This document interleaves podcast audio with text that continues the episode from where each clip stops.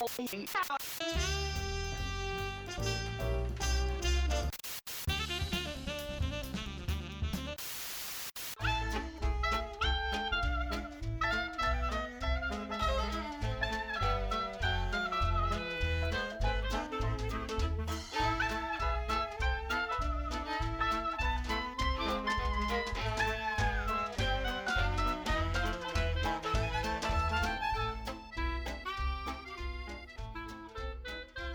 everyone, and welcome to Tabletop Radio Hour, your podcast for everything tabletop.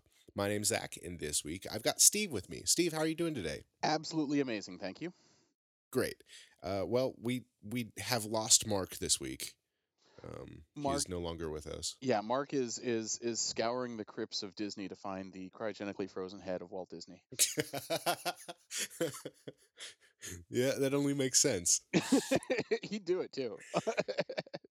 And he is. There's like a head on a He is. pedestal, and he's got a bag of sand, and he's doing the thing. yeah, I can see that. Yep. He's got a whip on his belt. Mhm. He's uh, got that indie hat. But yeah, we're gonna have another somewhat regular week this week. For for those of you listeners who don't enjoy video games, this will be a sad week for you Yes. because Steve and I are going to talk about video games. Are we ever? kind of it, I you know, this this is going to be more or less kind of a overall wish of the year kind of thing. we're going to talk about different games we're excited for coming out in in the foreseeable future. Mhm. Um, kind of just things we're excited for, maybe some things we're not so excited for.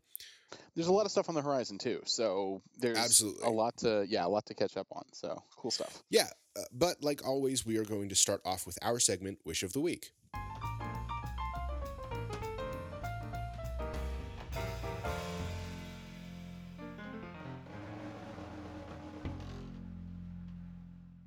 But like always, on Wish of the Week, we talk about things we're excited for, from video games to movies to RPGs. This week, I'm going to start off with Steve. Uh, well, here's the deal. This past weekend, I just marathoned the last two DC movies that I hadn't seen before. I, I finally caught up on Dawn of Justice and Suicide Squad, and while I have kind of mixed opinions about both of them, I'm my wish of the week is that they don't screw up the Aquaman movie. Okay, that's all I'm really hoping for here because Wonder Woman is like way up here, and then the other, all the ensemble movies are kind of like sort of mid to down here but I really want them to keep up the high quality DC stuff because I feel like there's a bunch of great characters and mythology that gets shafted by kind of questionable writing and horrible editing. So Yeah. yeah, I, I just want to see it them kind of like pull them drag themselves up to the same level as Marvel. That would make me happy. But if it makes you feel any better, I think DC is doing better than Marvel on the series side of things. Okay, that makes sense. The, the comics, the actual books. Uh, actually, no, the the TV. Oh, the shows. TV shows. Oh yeah, that's true. Yeah, they own CW I- now, don't they?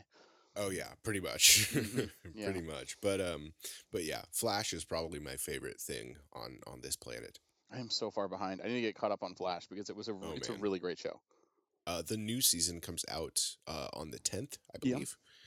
Yeah. Uh, so I'm I'm gonna be looking forward to that here pretty soon. Be there or be square.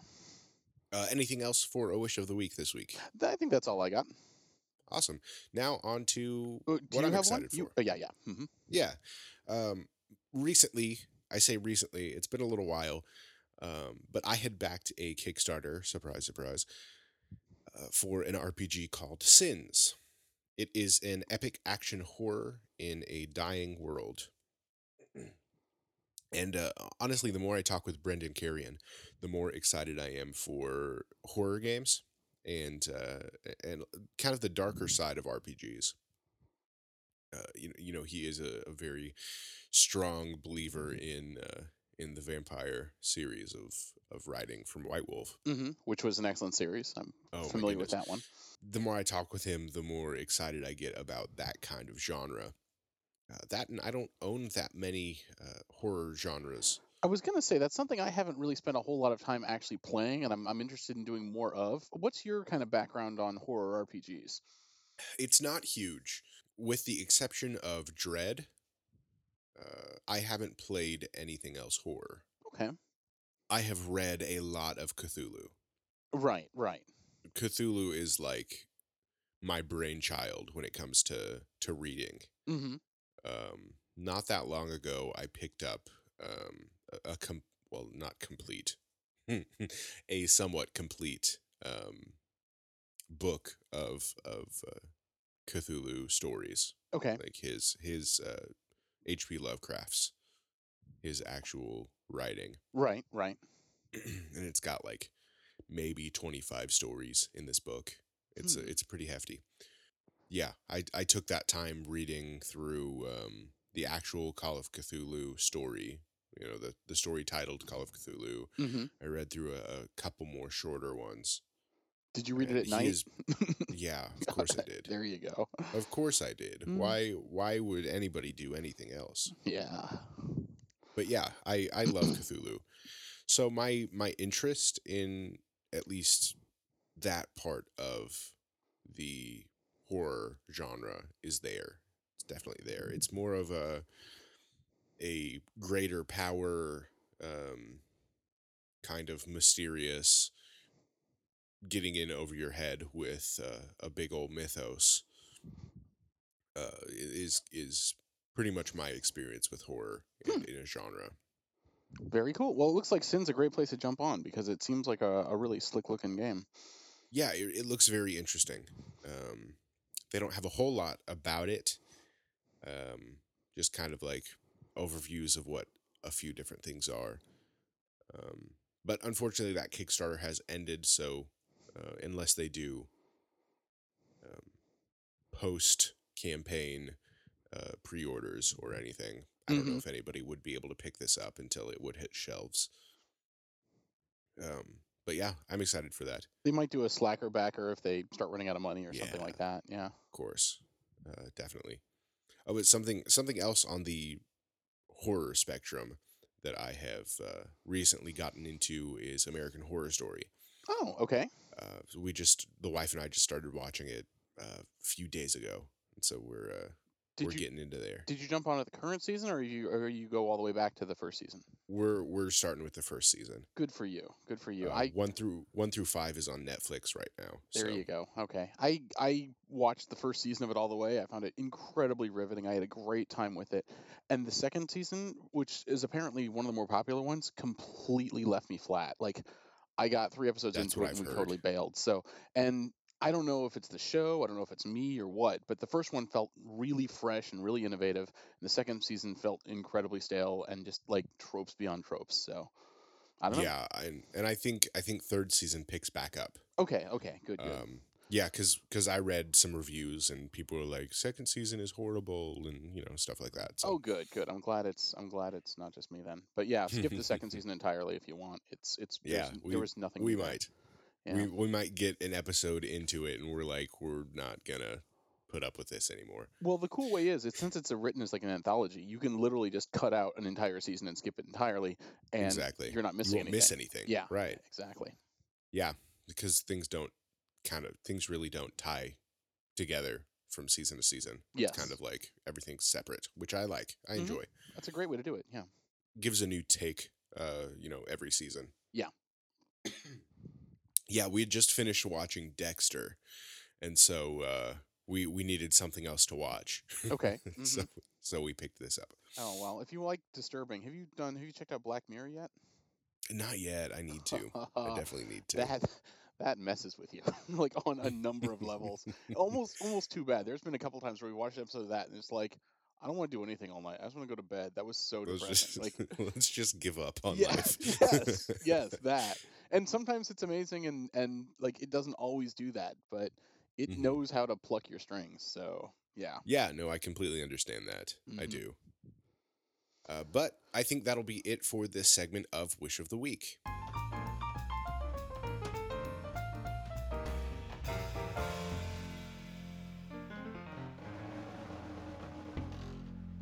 Now, on to our main topics. Uh, we're going to be talking about pretty much video games uh, overall, sounds good to me just because we can without Mark Poor Mark. audibly rolling his eyes. Yes, yes, dragging us back to this quote unquote reality, uh, away from Mm. my virtual reality cocoon where I live. Exactly. Oh, uh, but uh, to kick things off, we're going to talk about how to come up with names in RPGs. Okay, which is actually a bit away from video games. This is more to the tabletop. It could definitely tie into both. Yes. Um, you know, when you when you're naming a character in your video game, if it gives you that option, Mm-hmm. um, you also you also need to uh, to know how to utilize this.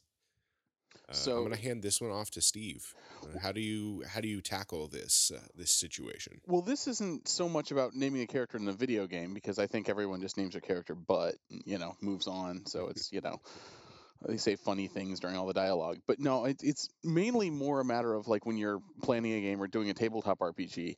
It's like how do you get all those you know names? You've got a whole. If you just say the shopkeeper and the stable boy and blah blah blah, it's gonna get stale in a hurry you know especially with town names. You can there's only so many times you can say the village and then it becomes the other village and no the first village.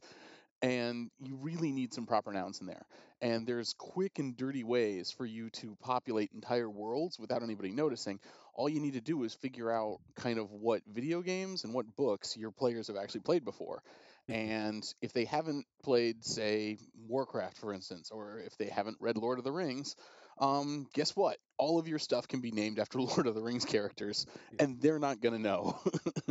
it's great because like let somebody else do the heavy lifting for you. Um, I think uh, this came out initially when I was doing D and D campaigns back in the day, and none of my friends had played. And this is before World of Warcraft. This is like Warcraft 2.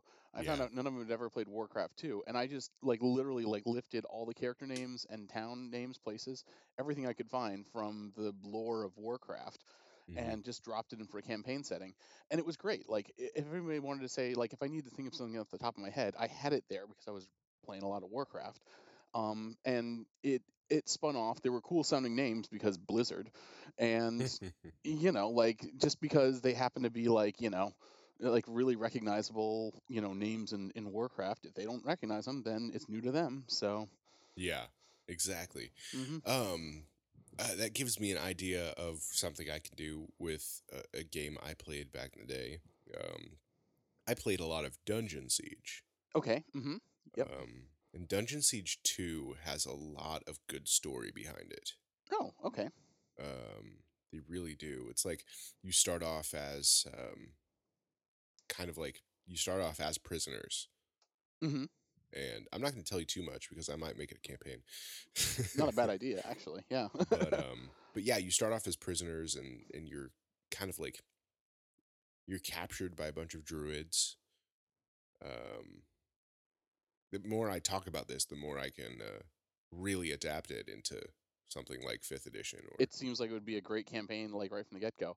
Yeah with- exactly. and with me it was less the stories because like you know it's it's you know stories are great and half the fun of rpgs is making up your own stuff. Like thinking up the names of like every orc in an orcish tribe that they happen to be dealing with is really difficult unless you played some warcraft and you happen to have like 15 orc names just dropping off your tongue. So it, it helps pull in the players it helps keep everything rolling and it makes them think that you've done a whole ton of prep time that you actually haven't done so. Right exactly. Yeah yeah and um i think i'll, I'll make that uh at least i'll start off a campaign. Mhm. um stealing that uh that idea from from dungeon siege 2 Well, yeah, the prisoner thing. I think that was uh, Morrowind started off that way too. It's it's actually a great Mhm. it's a great lead in because it explains why suddenly a bunch of of characters are stuck in a, a situation together. You don't Yeah. necessarily have to meet at an inn. You could all be prisoners. Exactly. Yeah, yeah. You're you're forced from opposite ends of the globe, and uh, you know, Yeah, hell, yeah, Skyrim, Skyrim starts like that too. So yeah. Actually, it does, doesn't it? Yeah. mhm. yeah, it does. Um, Elder Scrolls. Go figure. Actually, in Elder- Oblivion too. Elder Now that I think about it, what the heck? Yeah, they prob- need like probably did. we have one opening. Okay, that's all there is to it. Yeah, seriously. And uh, hey, guess what? That's how uh, Elder Scrolls Online starts too. Really? Oh my god! I want to Yeah, go back and start digging through this stuff. Like, uh, has anyone played Daggerfall? Do we know how that started? Because Uh, we I could look it up. It's my new theory. It's like you're always a convict in these games. Yeah, yeah. I think I think uh, that's that's a running theme for uh, for them. So it at, uh, shouldn't at be, like, Scrolls. The Elder Scrolls. It should be like the Elder At Paroles. Bethesda, should I say? Elder Paroles. oh man but yeah um yeah taking taking from already existing uh, media or stories or whatever you have it. You know, Mm-hmm. it's it's really good because you know, even even though you know maybe people have have read this story or played this game or whatever, um, you know, the, the game that you're stealing from, Mhm. you can change things up enough. Well, especially if there's stuff that didn't work in the original, right? Like that needed to be changed Exactly. anyway, so you're just doing Yeah, a favor. change it up. Exactly. well, Nobody will ever know. what do you do for uh, character names in your stuff? Like if you suddenly like the players do something you weren't expecting, and suddenly they're talking to a high priest and a thing, and you need to give them a name. What's your go-to?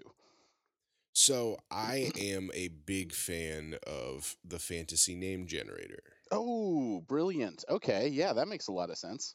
Uh, I think it's like fantasynamegenerator.com or whatever. If you go there, you can go through uh, you, different video games. You can go through Star Trek, Star Wars, um, real real world names uh, based on country. Mm-hmm. Um, you know, you can they've they've got a bunch of different you know, just origins for names. Mm-hmm. uh, and each time you load it, um, it brings up ten names, twelve names, or something. Uh, and you can hit, you know, randomize, randomize, like find male names, find female names, you know, whatever. Mm-hmm. Um, and that's real quick. It could, if you have it loaded, uh, you could come up with that in ten seconds. You know, uh, if anything, just take a first name. You don't, you don't need to take a full name. You know, Right. find find a name. Uh, b- beautiful Bartholomew. There we Mhm. go. And it's easy kind of to um you know just kind of quickly access something like that. That's a great idea. I need to start using that one. Actually, that seems like a really helpful tool. Mhm. Yeah, I'll send it your way. Okay. Um it's it's really it's really helpful because w- when you're running a game and you're trying to come up with names for NPCs or uh, you know even even with game prep, Yep. you know whatever you can do it whenever uh you you can you know specify where you want uh, names from so it's like we're in seventh sea we're in avalon let's go find some old english names Mhm. uh and pull a couple you Yeah. know Yeah. uh for these npcs or um you know just just kind of like you're in game and and you know you're going to be in Castille for this entire session well before the game starts go there pull up spain um and just have it ready Yeah. you know and just have look over and go boom there's Yeah. name. Yeah. Because like I think the Seventh Sea books have like a, a, a short example of like you know maybe 5 or Mhm. seven different names for each region, but it's nice to have a broader pool to pull from on the fly. Right. And if there's anything on that on the page that you don't like, hit hit uh find names and it'll come up with a brand new list. Right. So say they're uh they're Vesten names and they're very hard to pronounce. well, uh, refresh a couple times Until you get somebody and you'll just, find uh, Olaf. Okay, it's Olaf again. George. He's the only one I or- recognize. Yeah, exactly. But yeah, yeah, I'll send it your way. And and it's great like cuz with uh Star Wars and Star Trek, they've got uh different races. Oh, okay. So names for different races, so you Klingon can name generator. yeah. specify. Yeah, exactly. Very cool. And they have like they have Mass Effect. They've got uh, you know the different races in Mass Oh, Effect. wow. They've got a you know a bunch of other stuff. So it's it's really Hmm. cool. That sounds pretty slick. Yeah, like in in uh, RPGs, like in MMOs. Um, I usually stick with a, a call sign, a, a name, you know, yeah, whatever. yeah. In high school, I I was in the play Antigone. Okay. And uh, the the big baddie in Antigone, his name is Creon. hmm He was a king, and, and you know I'm not going to get into it, but I would always um, use Creon or um, like Creone as a name in MMOs. Okay. hmm Um, just kind of like because it's something that not a lot of people will come up with on their own, so it's not usually taken. right. so you know i usually find a name that um you know that that i used in a play or in uh in an old role or or something like that that i had uh i would you know pull out of the dark recesses of my mind that is my memory hmm and uh You know, it's because because a lot of those stuff from old plays, from old theater, people aren't going to think of. Yeah. Let's be honest. Those Yeah. original names that aren't Bob or you know whatever, people people aren't going to think of, and so it, it's easy to find something that uh, that you um, that you'll be able to find and you'll be able to use without using a bunch of letters or, or numbers that Right. don't matter. Well, and it kind of gives your your your game a little bit of gravitas too, to think like, oh, I'm using, you know, these these character names from ancient Greek drama. You know, at- at least it, it, you can say them with a straight face, without you know, like because you know that like, oh, this was actually a famous, you know, badass Mhm. a thousand years ago, two thousand. Yeah, exactly. You can make up stuff that was actually true about this person or being or whatever you have it, Mm-hmm. you know, and uh, and feel confident about it because it's your knowledge. Yeah. No, that's really clever. I like that. But yeah, uh, onto the kind of deeper section of of this episode, just talking more about video games. Uh, something more recently that came out okay. uh, that those of you video game players probably know uh, is Destiny 2, Which is the technically part to. RPG, so you know, Yeah. it's it's it fits. Uh, no, don't. No, Mark's, No? you're gonna get a long email from Mark when he gets back. He is not gonna be happy with you. hey, if it's got a hub and there's other players and they're real people and they're quote unquote RPing, then you know, good enough. But yeah, I had recently picked it up. Uh, I had played a little bit of Destiny 1. I enjoyed it. You know, it, it got to a point. I'm sure I've said this on the podcast before, but Destiny for me got to a point where it was a lot of XP farming. Um, Feels like a job. Yeah. Yeah, that and it's like if you had gotten together with somebody, say your friend had played, has been playing, you know, whatever, Mhm. and you just started a couple days ago, he's going to be a much higher level than you are. And if you want to run through missions with him, you you would pretty much have to do your missions. And with a person that is a much higher level than you are, it's it's kind of just like them running through it right right in front of you And, and, mowing everything everything. down. Yeah, exactly. Exactly Mhm. uh, that that was my kind of my frustration with uh, with Destiny One. Uh, but Now- it seems like they've kind of nailed it down um, in Destiny Two. It's a little bit more. Um, everybody's on the same playing field, kind of thing. So do they do they rebalance the instan- instances for the players, or do they actually rebalance player stats themselves depending on kind of the average level of the group? You know it. It works a little bit differently with different things. So you have the main missions, and then you have all the environmental stuff. Mm-hmm. I think, you know, with the missions, if you have you and another player, it balances. It's easier to balance between your level and their level. You know, fine, that's great. Okay. But, you know, having 10, 15 people in an instance, it's kind of harder to balance. But I still think they do some balancing Oh yeah. Okay, that's cool. because because the enemies still have a level to them. You know, they're they're like they're level 18, you know, whatever. right. And there could be anywhere from a a level one to a maxed out level character in the same instance. Mm-hmm. Um, but you know what I think I've I've kind of noticed is I think they are putting different levels in different instances. Okay. So like you'll see a lot more level one, one to five in the same instance. Do they actually cap the levels so that like if you try to Yeah. go into a low level one as a higher level guy, it reduces your stats? Or- Um, you know that that I'm not sure. I haven't tested that yet. Okay. Um, are, so like you're saying, you and I are going into uh, a mission. You know, Mhm. I'm level twenty. You're level one. Does it, you know, take me down to level one? Is that what you're asking? Right, because some MMOs will do this at certain times. Like Right. you know, if, if there's a, a mission, it'll it'll say, okay, the now everybody is dropped down to level ten, even if you're higher than that for the, the purposes of this run. um, Mhm. to to kind of keep it equal. Um, I know that's- that's what they did in in Destiny 1. okay. I'm sure they're using a very similar aspect for this one. But like I said, I haven't tested it uh, quite yet. Well, based on your experience, how does two compare to one? I I enjoy it much more than I than I did one. Okay, that's good. Um, it there's a lot more going on. There really is.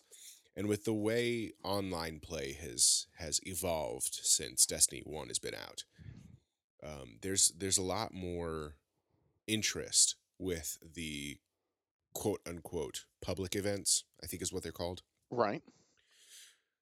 Um, but yeah, and it's it's really team oriented too.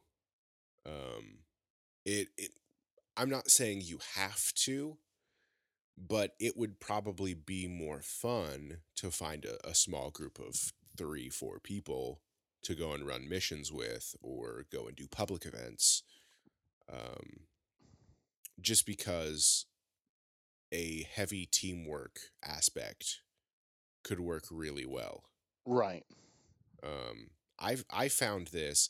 They have uh, you know, they have kind of a multiplayer, you know, four v four kind of thing. You know how most most first person shooters do.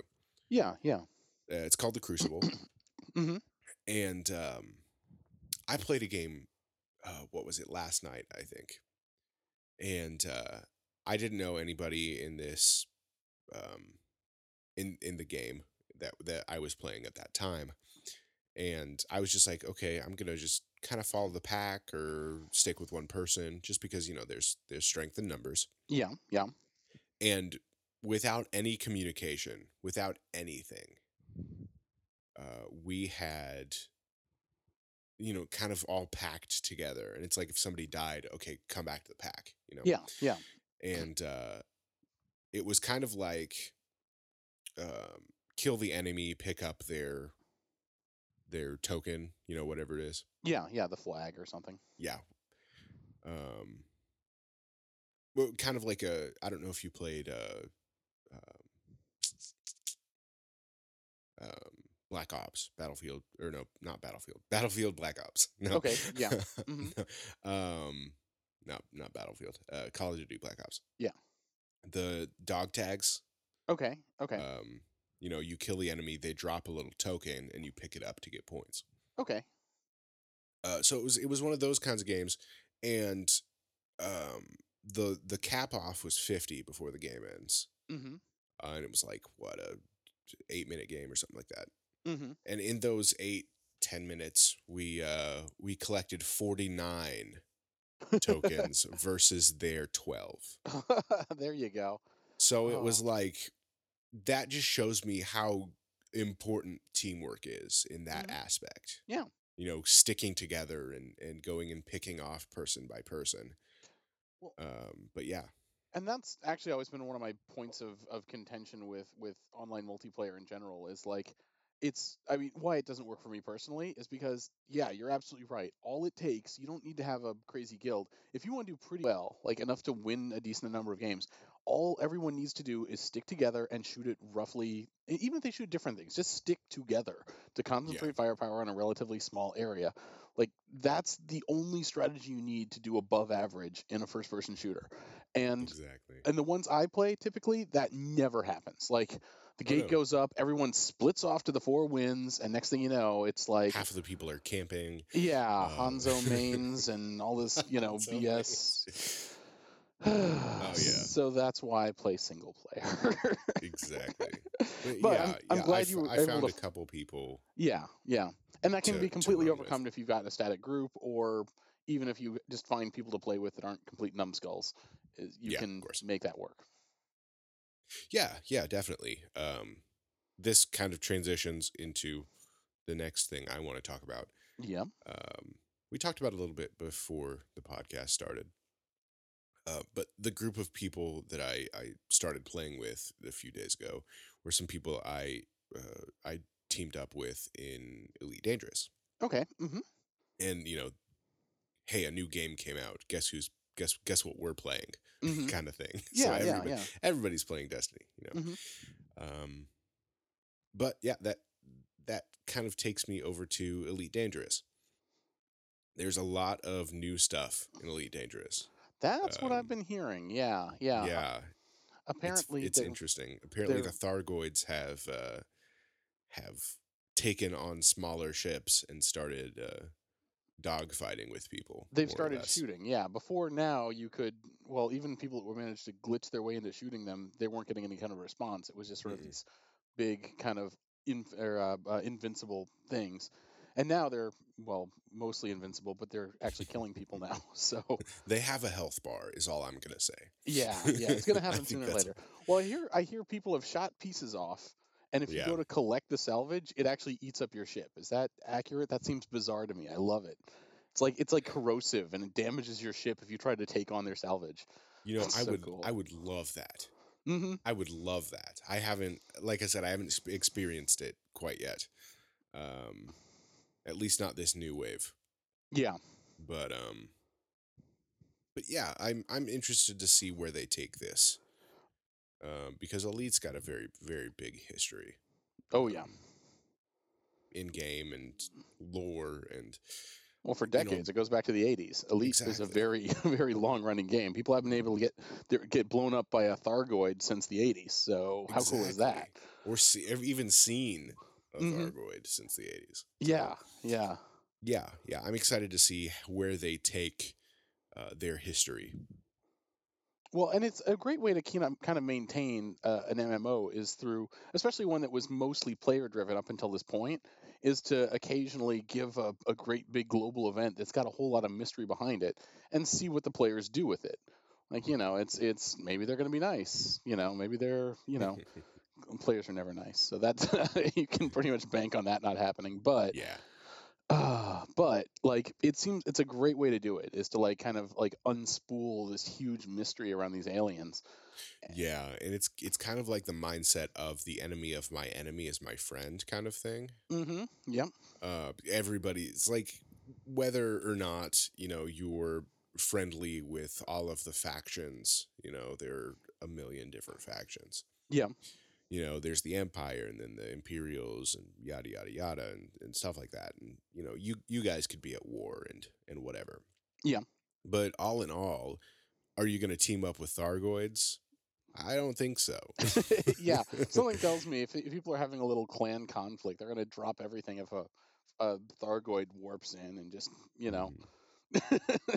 yeah, exactly. It's like enemy. everybody's everybody's gonna gonna uh, start shooting at the Thargoids before they start shooting at you on the Mhm. opposite side. You know? yes. but yeah, I think I'm I'm interested to see the hive mind that is Elite Dangerous, um, kind of experience something new and unknown.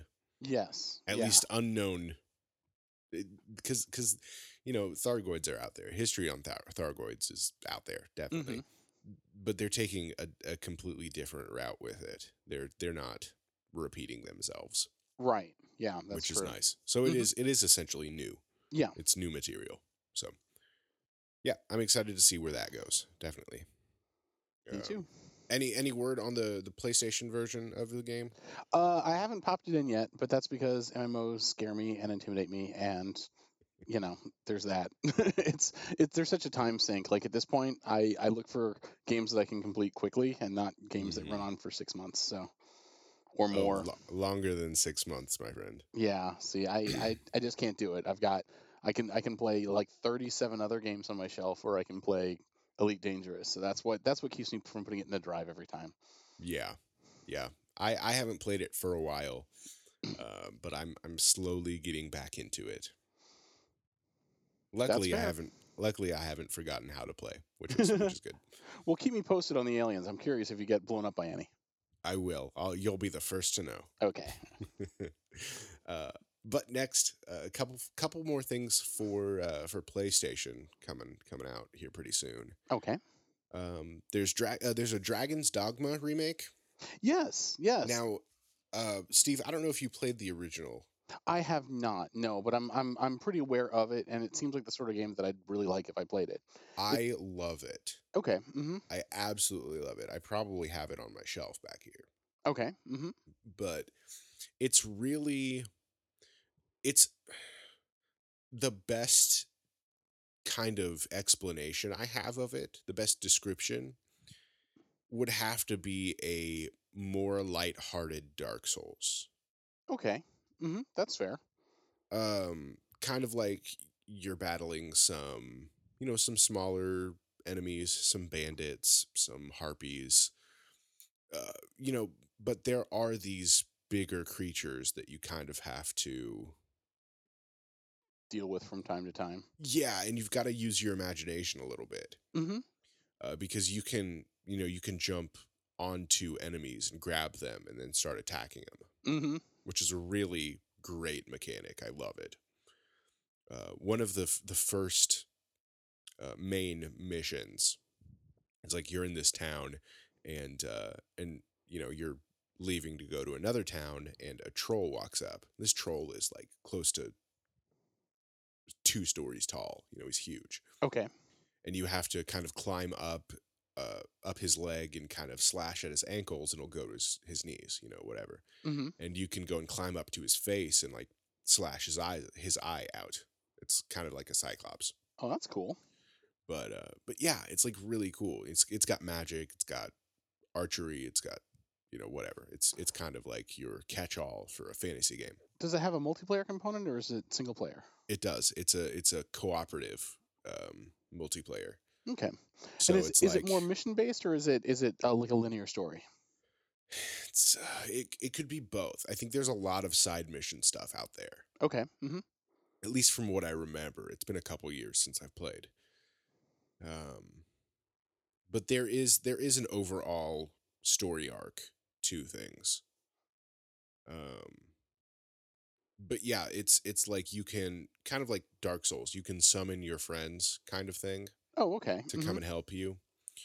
Um, but I think it's a little bit more long term than that. It's not just a phantom that comes in and you know pretends to be there. Really, Right. Right. um, and I think I think completing things for them completes things. You're completing things for you completes things for them too. So Yes. like it's it's kind of like you know in Destiny you can both work on the same mission. You know, right. whatever. Right. It gets a lot of uh, comparisons in my circles to the uh, the Monster Hunter games, just uh, with more Yeah. enemies instead of just like one big dragon per level. Yeah, exactly. There's more little guys too. So And it's a little more open world. okay. hmm Um, I think at least. That would make sense. in my in my opinion. I'm not a huge fan of the Monster Hunter games. It just kind of all seemed a little bit too, um, you know, kill enemy, kind of dungeon crawl esque. Okay. Mm-hmm. Kill enemy, go to the next room, kind of thing. Okay. I'm a big fan of the Monster Hunter series, but I can totally, I can, I can understand your your opinion on that one. That makes sense. but yeah, um, I I enjoy the overall story of it. Okay. um, definitely, and it uses a cool kind of gimmicky mechanic of uh, you can quote unquote hire followers, kind of like NPCs, you know, that fight for you or fight with you, whatever. hmm Yeah. And they're like, it's a little strange because they they almost seem like servants. Like fodder. Yeah. They're like there Yeah. to distract the guys. Exactly. hmm but it's like you there's this stone this you know stone in the ground Yeah. that you can go to and, and summon these different uh, npcs Hmm. really Okay. and you can yeah. you can create your own you can customize them stuff like that That, and it's really interesting it that really sounds pretty is slick. Well, and seems- and yep. you can you can summon other people's creations too so it's like Oh, that's cool. you and i you and i both created a i don't remember what they're called but um you you and i created an npc hmm and you know mine's an archer yours is a mage whatever it's like oh i need an archer for this one and so i go to yours yours and you go boom hey i'm gonna pull your archer out for a little bit Yeah. and uh you know you can use them and they level up and stuff and Does That's is that to let you uh, kind of fill in empty spots if you're trying to do kind of multiplayer type missions by yourself? yeah i think so Okay. it's just kind of like having that full party feel Yeah. Yeah. things That makes Yeah. sense. Well, But I really enjoy the game. the thing that's got me concerned about it is, um, it looks like they're not doing. It's a it's a quote unquote remaster for the PS4 right now, but it doesn't look like they're doing a whole lot of like actually redoing graphics or whatever. And they're launching it at more or less full price. I think it's coming out at forty bucks. And aside from just a slight bump in the resolution, they're not working over the textures. There's no additional content that wasn't in the original, and it feels like a little bit more of a cash grab uh, than you know some of these other games that they've made, where they just they redo all the textures, they do new art, or they add new content for it to it. Mm. And I think the point of these things is to kind of maintain franchises and see what sticks, like throw it all up on see what sticks. But I Mhm. feel like if they actually would make new content for them, and on a game like this, it's sort of mission based, it wouldn't be hard to make a couple of new missions, you know, just something that's sort of Right. exclusive, um, to kind of give people a feel of, you know, okay, is this is this is this worth maintaining? Are we going to get a next generation Dragon's Dogma? Like actually make one Mhm. specifically for it? Um, and I, I I think this is this is they do it as sort of a bellwether to test if the franchise is viable, but I don't think it's really giving it a fair shake if you're just doing content that came out on the PS3.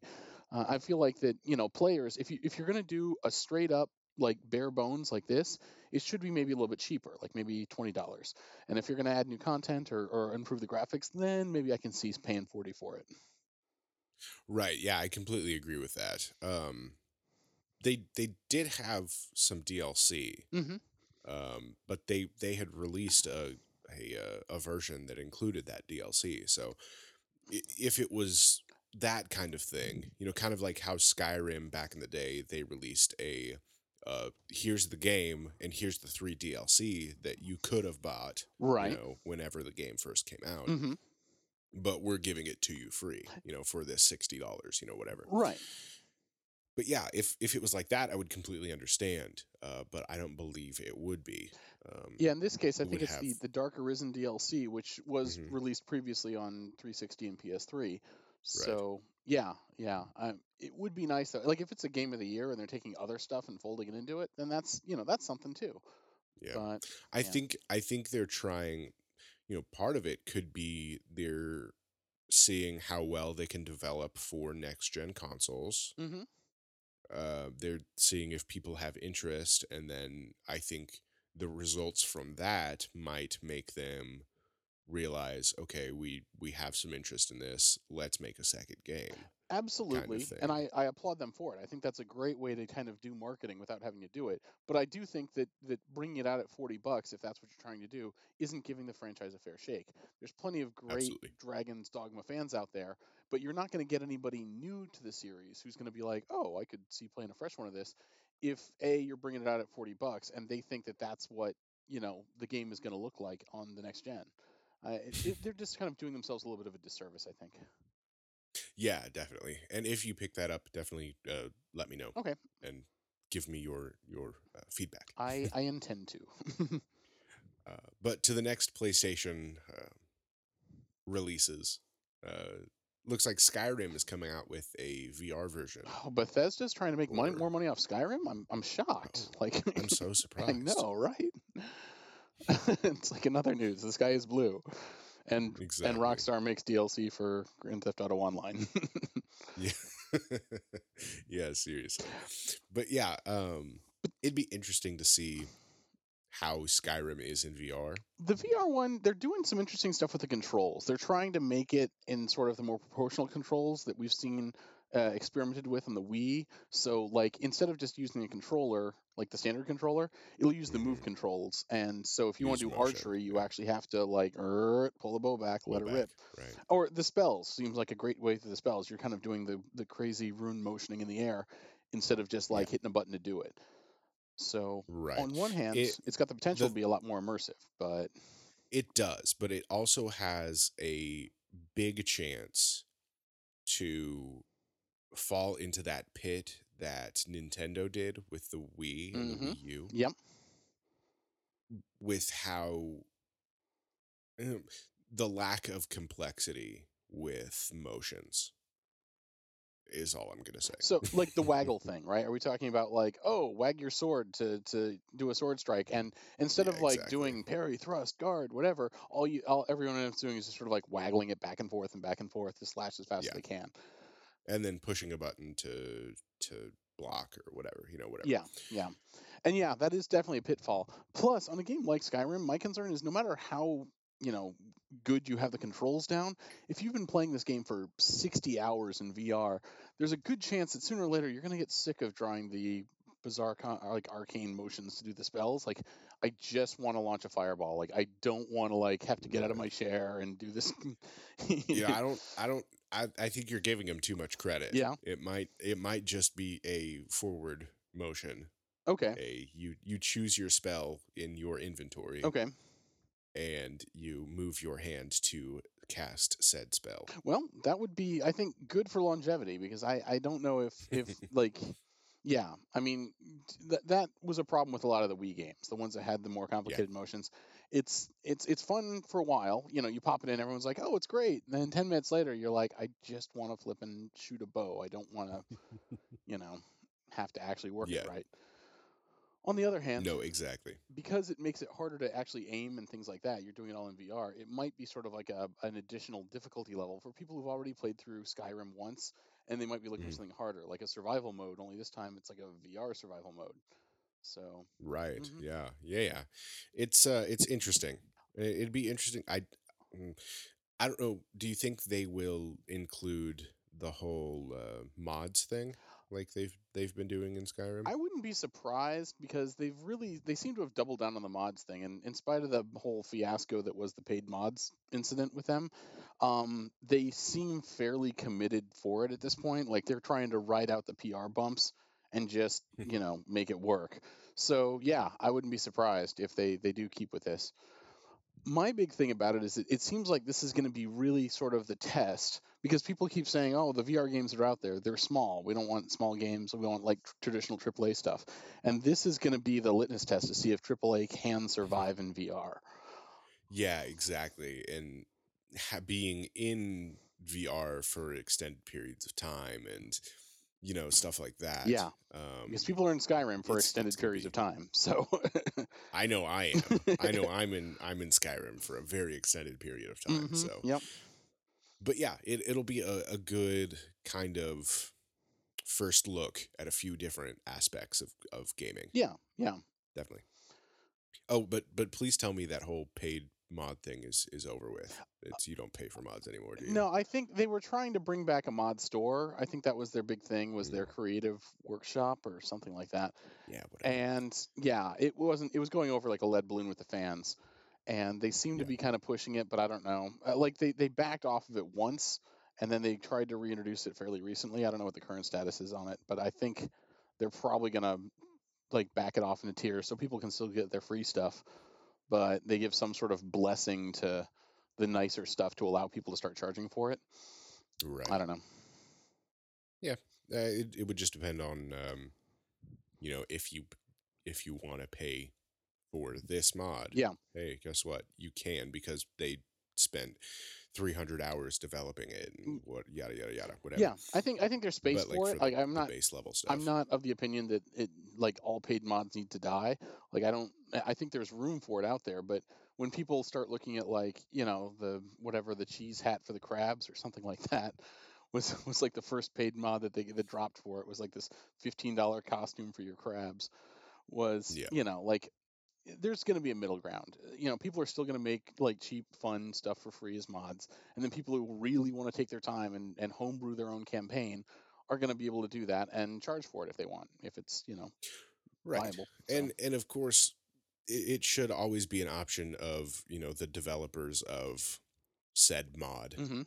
of of the cheesehead crab mod yeah, could could uh, you know post on you know on the mod's description if you would like to contribute here's a link and you can go and give tips or whatever kind of like how uh how patreon does stuff right, you know? right. hmm of course it could give people you know i got hey i got a hundred bucks from eight different people you know Yeah. Well, mods in general are just a really great way to to kind of bring the gaming community into a more creative direction. Like I think Minecraft, I don't know if Minecraft started it, but like suddenly people were very much into creating with video games again, like all of a sudden. I know mods have been out since Mhm. before Minecraft, but it feels like the modding community overall has been built up significantly since then. So now people Yeah, don't want to play; they want to make. So let them make. exactly. And and something that also fuels that that I wish would cross over to Xbox and PlayStation is what Steam does with uh with player created content. Yeah. Uh, they have like the Steam Workshop. hmm I don't know if you've checked that out any, but a lot of games have different stuff that people have created. Like Portal and Portal 2 Yeah. have have specific test chambers that people can go and and make their own test chambers and you know people can go and play them whenever. That's a great There's idea. just- Yeah. There's just there's this giant compendium of of uh, game content that amateur creators or even bigger named creators have developed. hmm You know, and that's that's definitely fueling the creative side of most people. Yeah, his um, consoles have some examples of that happening, like Disney uh, Infinity and and uh, some of the Halo games had Forge Mhm. and a lot of like like That's true. like peer created content there. But it, they definitely don't do it nearly as much as PCs, and that's a real shame. I think that uh, like developers should embrace that because nothing nothing will pull in players like having somebody say, okay, I worked you know like 80 hours to make this thing in the game and i want to share it with my friends that's going to pull people in more than saying yeah i beat the last boss so Right. Mhm. Oh, but I think um in Halo, I think Grifball was originally a player created thing. Yeah. hmm Um, they have a game mode. It's kind of like soccer. Okay. It's kind of like it's actually more like rugby. Let's be honest.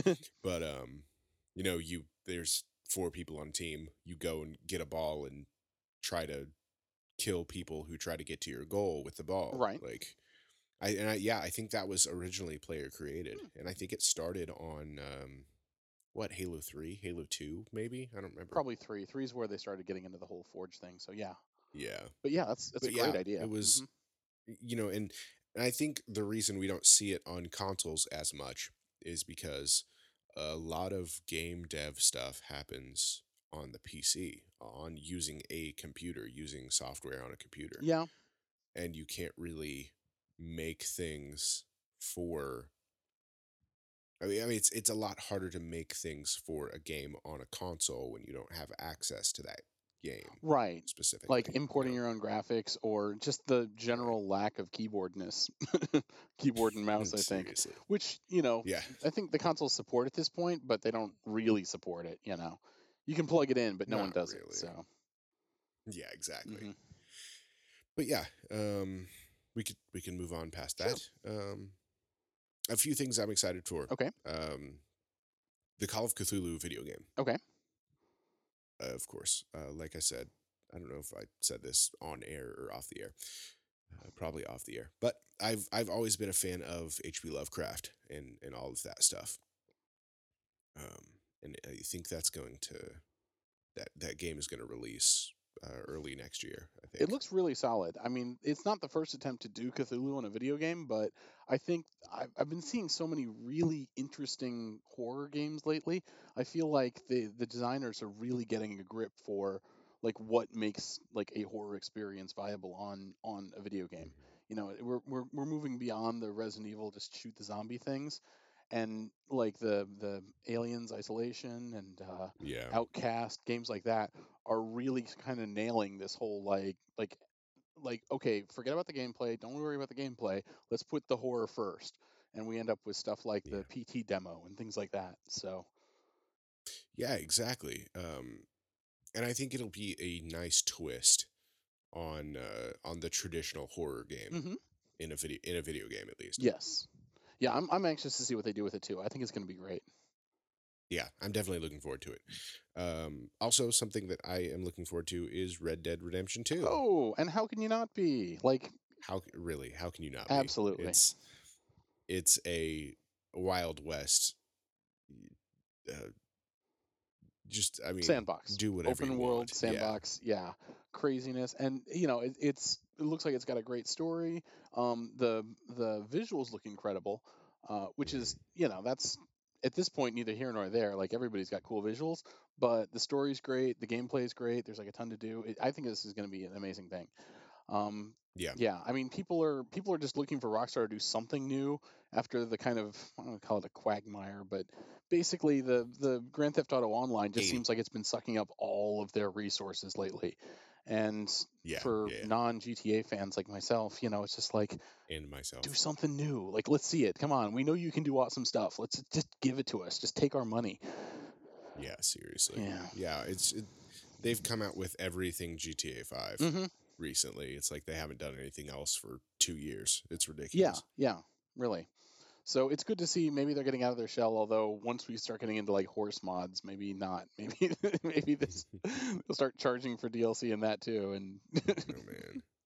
Just make everything unlockable content, there we go. please. Mhm. but uh but yeah, something else I'm excited for is Player Unknown's Battlegrounds. Um I am a heavy proprietor of um of YouTube gamers. So Okay, yeah. So uh, I I watch a lot of gameplay of of Player Unknown's Battlegrounds. Very cool. Uh, there's a channel out there called Node. They they used to do LAN party back in the day, and and uh, you know a, a lot of a lot of video gameplay. Um, but they they're really on a battlegrounds kick. Um, they because they they played uh, Arma three uh, back when battle when battlegrounds was a mod on Arma three. That's kind of how this whole thing started. That modder decided, hey, let's make a game out of this, and uh, and they ultimately did. See, But yeah, I'm excited for that. modders make the world grind. Look at all this great stuff we get out of user generated content, right? Exactly. Mhm. Exactly. And and now I think it's evolving from user generated content into just generated content because there's really no difference anymore. Yeah. Well, uh, League of Legends grew out of uh, Warcraft 3 mod, so Yeah. you know. Yeah, all these great things. It's like uh I mean Frasier uh, evolved from Cheers back in the day. so so why why can't these games evolve from other games? is true. Sorry, I had to I had to make that. I had to make that. Waiting all day to get that Frasier reference in. Is that what happened? I had yep, Okay. I had to. um, Toss salad and scrambled eggs. but I think the last thing we will talk about today is uh, the Nintendo side of things. Okay. Uh, first off, something that Steve is excited for: Oh, I just got my hands on the uh, the new Metroid. Metroid. Yeah, Metroid: Samus Returns on the 3DS. Um, okay, here's the deal. I'm just going to start calling this the new genre is twin stick platformer because I've, I've I've played a couple of games now that have this. Um, if you're familiar with the twin stick shooters, it's where you move with one button and shoot with the other. And I'm starting to see more and more like 2D platformers that actually utilize this control scheme. Um, and usually they'll have a button so you can kind of root yourself and, and not move while you shoot. But the new Metroid is what I'm going to say is a twin stick platformer. So you can actually shoot in any direction you want at any time. Like, you know, you're running away from things and shooting behind your back or whatever. And um, it flows really nicely. The game itself is a remake of the old black and white Game Boy Metroid 2, but you wouldn't know it for the time. I mean, it's completely top down redone. It's not the same levels. You know, it's got vaguely some of the same characters, but for the most part, it's also a lot less story driven than the other portable Metroid games, the other excellent portable Metroid games like Zero Mission and Fusion. Um, all had kind of like running narratives through the thing. This is like a dungeon crawl Metroid. This is like there's a cave, there's Metroids in it, and you're going to find all sorts of stuff, but you're not going to talk to anybody for 20 hours. So Right. it's it's it's it's a pure kind of redux of the whole Metroid formula. Uh, the new control scheme is great. You've got a melee attack, which at first was like, really? And Metroid was that necessary?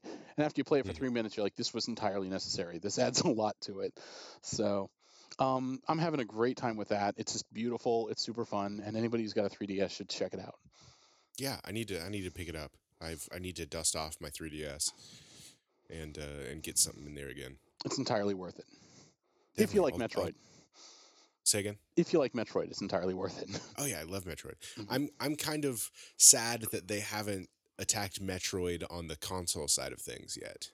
Yeah, everybody sort of wants a, a, a sequel to Fusion. The Fusion se- series was like so great. Um, you know, one, two, and three, all of them just across the board were phenomenal. The issue is, Other M really took the wind out of their sails. Um, And I, I think they're still kind of recovering from that. But hopefully, like when the interest from this uh, uh, Samus Returns, if that can kind of stir up things a little bit, I wouldn't be a bit surprised if we don't see a Switch version of Metroids in the next of uh, maybe the next year or two. Yeah. Yeah, because hopefully, I I play on the GameCube. I played the living hell out of the Metroid games, all Mhm. of them. Okay. Awesome. I think I think there were what three? There were three or four on on there were the four GameCube four total. Yeah, you, you could play four. Well, on the GameCube there were two, uh, Fusion one and two, and then three and Other M came out on the Wii. on the Wii. Yeah. I think I played.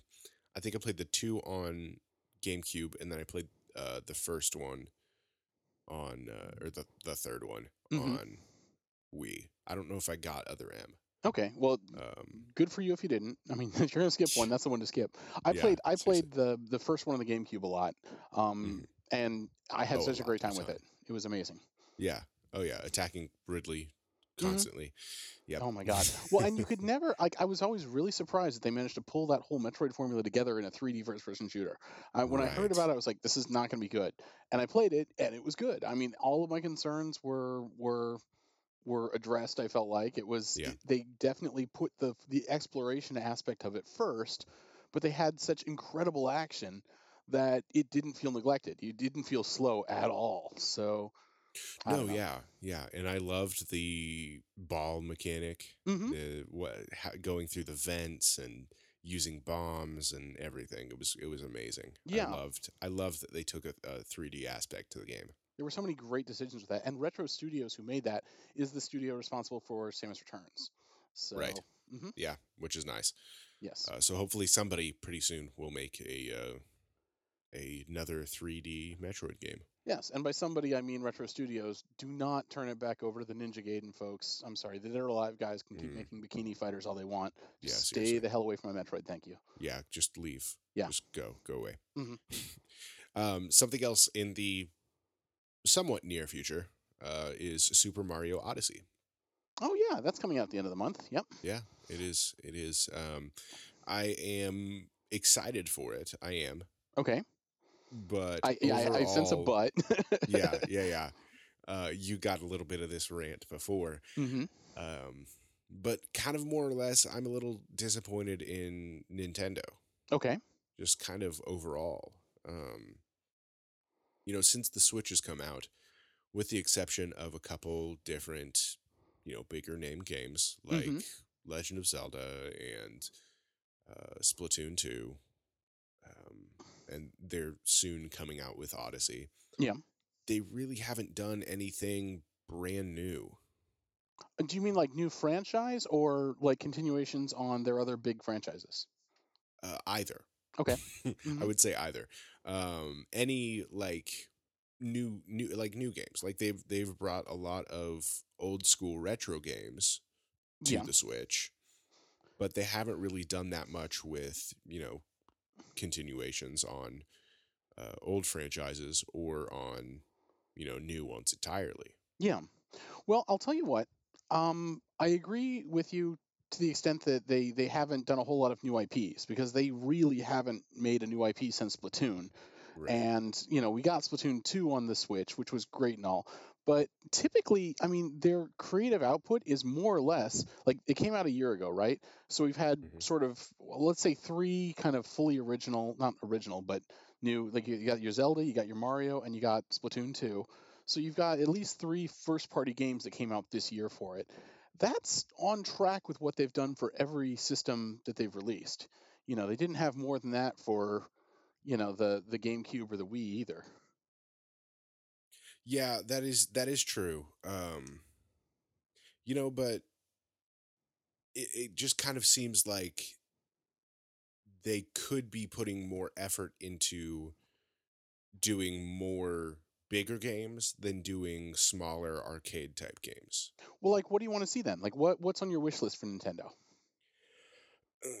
well, I mean, first first off, Metroid is is definitely a thing. Okay, yep, A, dev- a new Smash.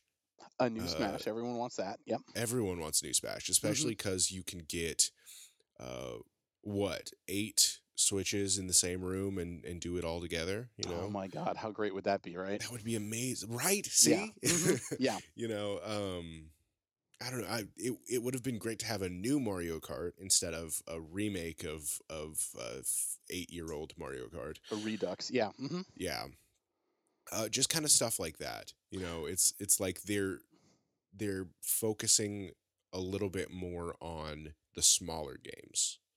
Okay. It seems it's like, you know, I think we are getting a Pikmin this month for the 3DS, so yeah. okay, yeah. Um, but you know, uh, so first things first, I love Zelda. Absolutely love Zelda. Mm-hmm. Yeah. I just think they could have done a little bit more with it. Okay. I it, honestly, it was probably rushed a little bit. Okay. Um, that and a lot of the DLC stuff. You know, they they released um, The the the main DLC. Mhm. Um, that could have been included in the main game without having to pay for it. Okay. By DLC, you mean amiibos, or is there actual paid DLC? There's actual separate. paid DLC. Oh, interesting. Okay. Yeah, they came out with one, either one or two waves of it. Okay. Um, but a lot of it, a lot of it was just kind of, you know, they they have a a like a a master mode, you know, which Mhm. should have been included in the game. Okay. Um, they have a, they have a couple kind of more major, medium to major things that have been available in previous games Okay. that is now part of DLC, which is a little frustrating. Okay. That's that could be an entire rant on itself. But- Interesting. okay.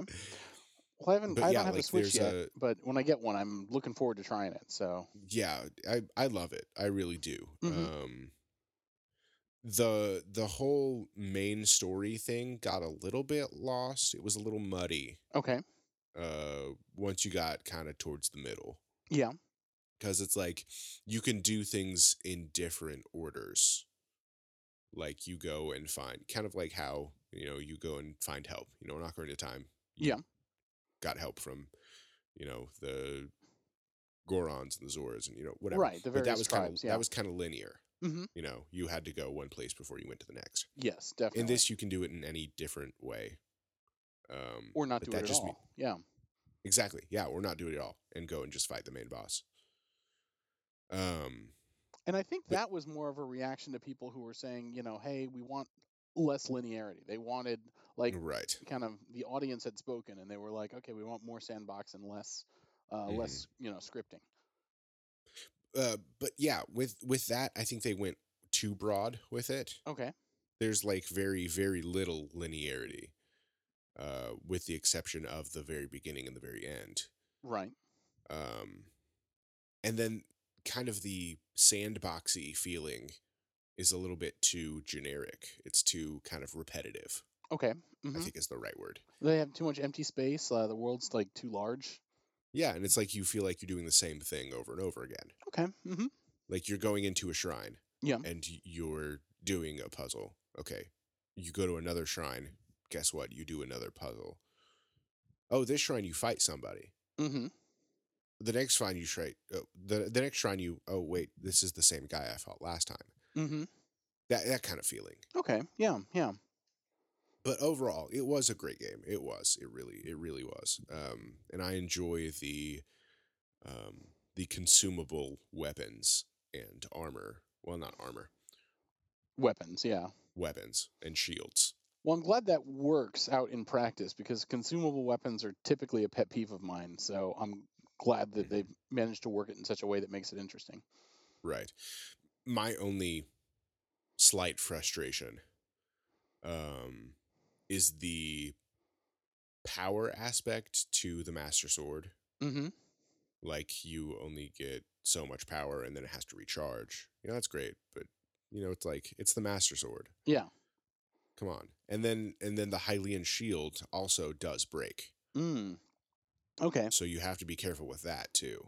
Well, that's kind of consistent. The shields have broken since the first Zelda, so I guess that makes sense at least. That is true. But like in Ocarina of Time, you could use the the Hylian shield in until the day you die. You know, it would last Yes. longer than you would, Right. kind of thing. Well, unless the like likes got to you. Oh, shut up. I'm just saying, like that's that's their version of shields breaking. So Oh, that's okay. Yeah, that's true. That is Mhm. true. yeah, Without actually breaking your shield.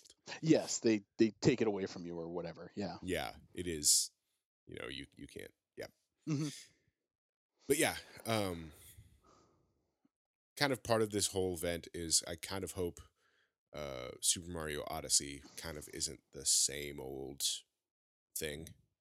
They redeem themselves. Yeah. Yeah. Well, it looks like they're definitely doing some interesting things with different mechanics. Uh, without having played it yet, we don't know if it's going to be successful 100%. But the whole, you know, possessing creatures with the hat thing is definitely not something that has been around in other in other Mario's. So. Yeah, your your hat is a demon now. Mm-hmm. Yeah. Yeah. Typically, uh, we've had sort of parallel evolutions of Mario since the N64 days. Uh, uh, the 3D Mario's, you know, I got, you know, the the Super Mario Land, Super Mario World, like, like the 3D like series is kind of progressed on its own. Uh, the um, they've had them, you know, the Mario Galaxy series is kind of where that ended up. Mhm. And uh, the 2D, they made the new Super Mario's. Uh, so for people who wanted it kind of old school in 2D, they had those options as well. We had a, Platformer. yeah. yeah, yeah, yeah. So Right. this I- one, but, this one you know, seems I to be think- neither one nor the other. Like this seems to be something wholly new, as far as the evolution of it. Right, right. And kind of those those 3D, those more 3D games, um they felt a little bit like a 3D platformer, which Mhm. was good. It was all right. Yeah. Um but I kind of want the feeling of uh Super Mario Sunshine again. I love Mario Sunshine. I have my GameCube down here underneath my desk Okay. with Sunshine in it right now and I've been playing a little bit every other day or so. Oh, that's beautiful. That's like the last 3D Mario I actually played. I never played any of the Galaxy games, so Sunshine was great. I played Galaxy 1 and it was a little bit eh. Yeah. you Okay. know, just kind of like, eh. and so I didn't get to. hmm Okay. but yeah, Eh, for for me, the Wii was a little bit strange. Yeah. Uh, you know, the the the main games or games like that, hmm just kind of, it's like you needed a controller in your hand. You needed, you know, something that wasn't these this remote and and nunchuck. You know. Yeah, yeah, and I think we also had a problem with uh, the wheat to chaff ratio. Uh, they they made it so easy to to make games on it. Like they opened it up, and they had so many like bad third party games that the Mhm. good stuff really got lo- lost in the noise. So Yeah. I think that was it was a great example of how like maybe having more games for your system isn't necessarily better. Uh, I think it, it actually was worse in that you know it, it it was harder to get noticed among all of, like the you know chicken shoots stuff. and yeah Yeah, And, yeah. oh, there all were the some- all the gimmicky motion stuff. and there were some spectacularly bad games in the Wii. As someone who looks out for bad games, yeah, Wii is like a go-to for horrible software. But they had some great stuff too. It's just it's hard to find it. So Yeah, Well, I- definitely. I will say this: I think that the um, uh, uh, with the Switch, I think that like all the stuff you're looking for, like the new like Mario Karts and the new uh, new Metroid and things like that, especially the new uh, Smash, it's all in the pipes. It's going to happen, but it's going to Yeah. happen in maybe a year or two. Um, you know, they, they design these things with like a seven year lifespan, and typically Nintendo doesn't make more than one iteration of a franchise per console platform. So, you know, you're going to wait five years for the next Zelda, but, you know, Yeah. you're not going to wait five years for the next Smash because they're going to want that out the door pronto. Exactly. Yeah. Especially with the capability of what, of the Switch of what it can do now. You know, you can you're not on one screen. You all Mhm. can be on eight different screens. Oh, you know? yeah. Yeah. It's Whatever. brilliant. And I love that you can actually take it with you now. Like that, like the Oh, yeah. fact that I think this kind of bridges the gap between their portable and console systems. Like I wouldn't be a bit surprised to see the the Samus Returns end up on the Switch because it's there's no reason physically it couldn't be done. Um, Exactly. So you know, it's not like it benefits from the 3D at all. It's it's probably going to be like all of their good 3D stuff is probably going to end up being ported or remastered over to the Switch at some point. Uh, right. plus they've really and this is this is where i give nintendo props this generation they have finally gotten around to really embracing the indie studios so Mhm. if you look at their like launch lineup there are so many great like itty bitty indie games like cave story and RiME and and some of these really great stuff on the pc on steam um, Mhm. is actually coming out on switch and Right. Exactly. didn't get any of that on the the wii for certain and barely any That's on the wii u true. So I, I give them I give them credit for that. Like their their wheat to chaff ratio, I'll use that again, is way up this time. like their their itty bitty, their smaller games that are like thirty bucks are actually you know really great, cool, creative stuff. It's not a lot of like you know a hundred variety games packed into one whatever motion control monstrosity. Right, exactly. Yeah, and I think they they kind of tanked it with uh, Street Fighter. You know, that was kind of like a eh, That was the, definitely the not a winner. The, the motion controls, at least. Yes, yeah, yeah. Um, Street Fighter Street Fighter is only good if you're playing it to be Street Fighter. If you're expecting Exactly. something new out of the motion controls, you are going to be bitterly disappointed with that. Exactly. Give me an arcade tabletop and and uh, let me use use a joystick and a, a few buttons. Yeah, you yeah. know exactly. hmm Absolutely. Yeah. yeah. Overall, I'm I'm uh, going to look forward to what Nintendo has to offer. Um, Me too. Absolutely. I think Yeah. they're off to a good start. It might be a little bit slow, but I think the outlook is a lot more promising than it was with the Wii U. oh yeah, definitely is. It Mhm. really is, especially with uh, with a Zelda game coming out on this system and not on the Wii U. Technically, it did come out on the Wii U. Mm, Breath of the Wild, they have a Wii U version of that. Yeah, but it came out on the Wii before it came out on the Wii U. Uh, Breath of the Wild. I'm sorry. I'm- Oh no, I, I, I'm um, I'm talking was- about. I was thinking Skyward Sword.